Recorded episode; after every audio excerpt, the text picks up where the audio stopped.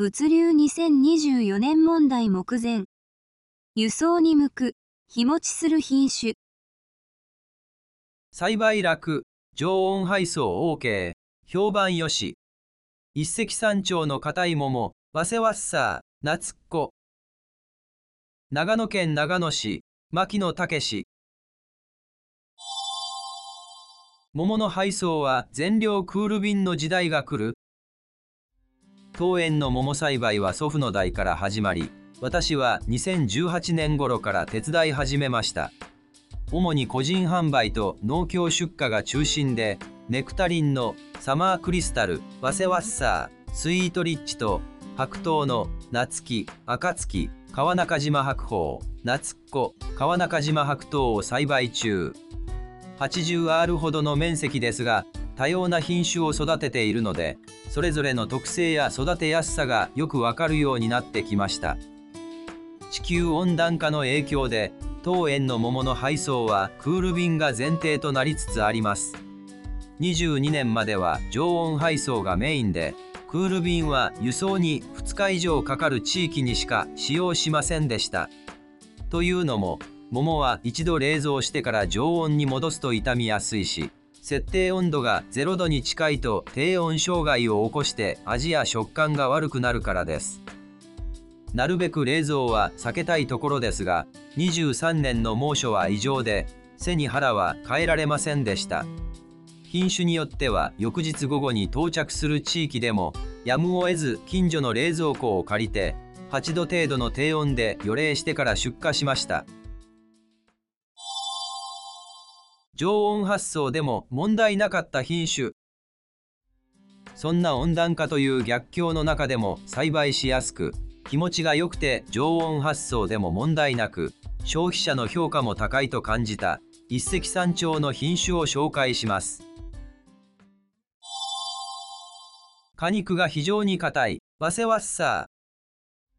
ー。ワッサーは長野県須坂市にある。ネクタリンと桃の混植園で偶然発見された品種です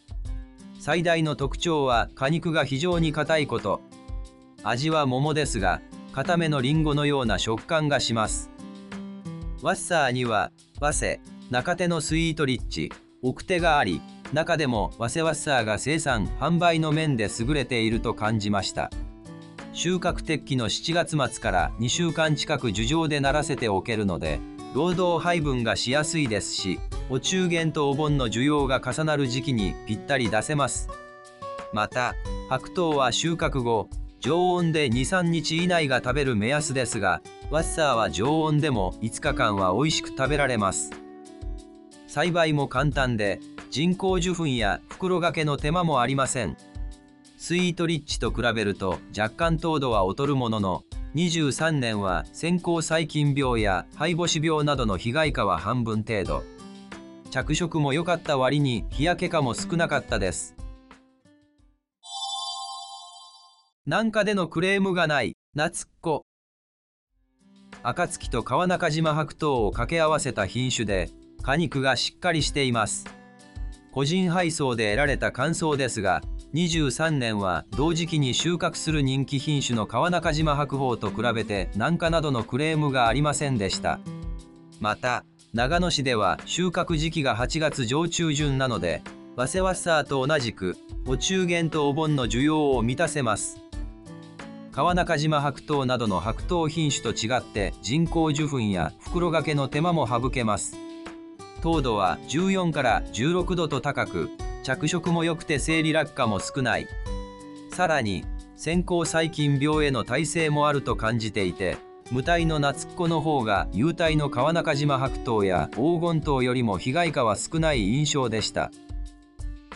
紹介した品種の苗を入手したい方は本誌232ページに記載の株式会社原田種苗などへお問い合わせください。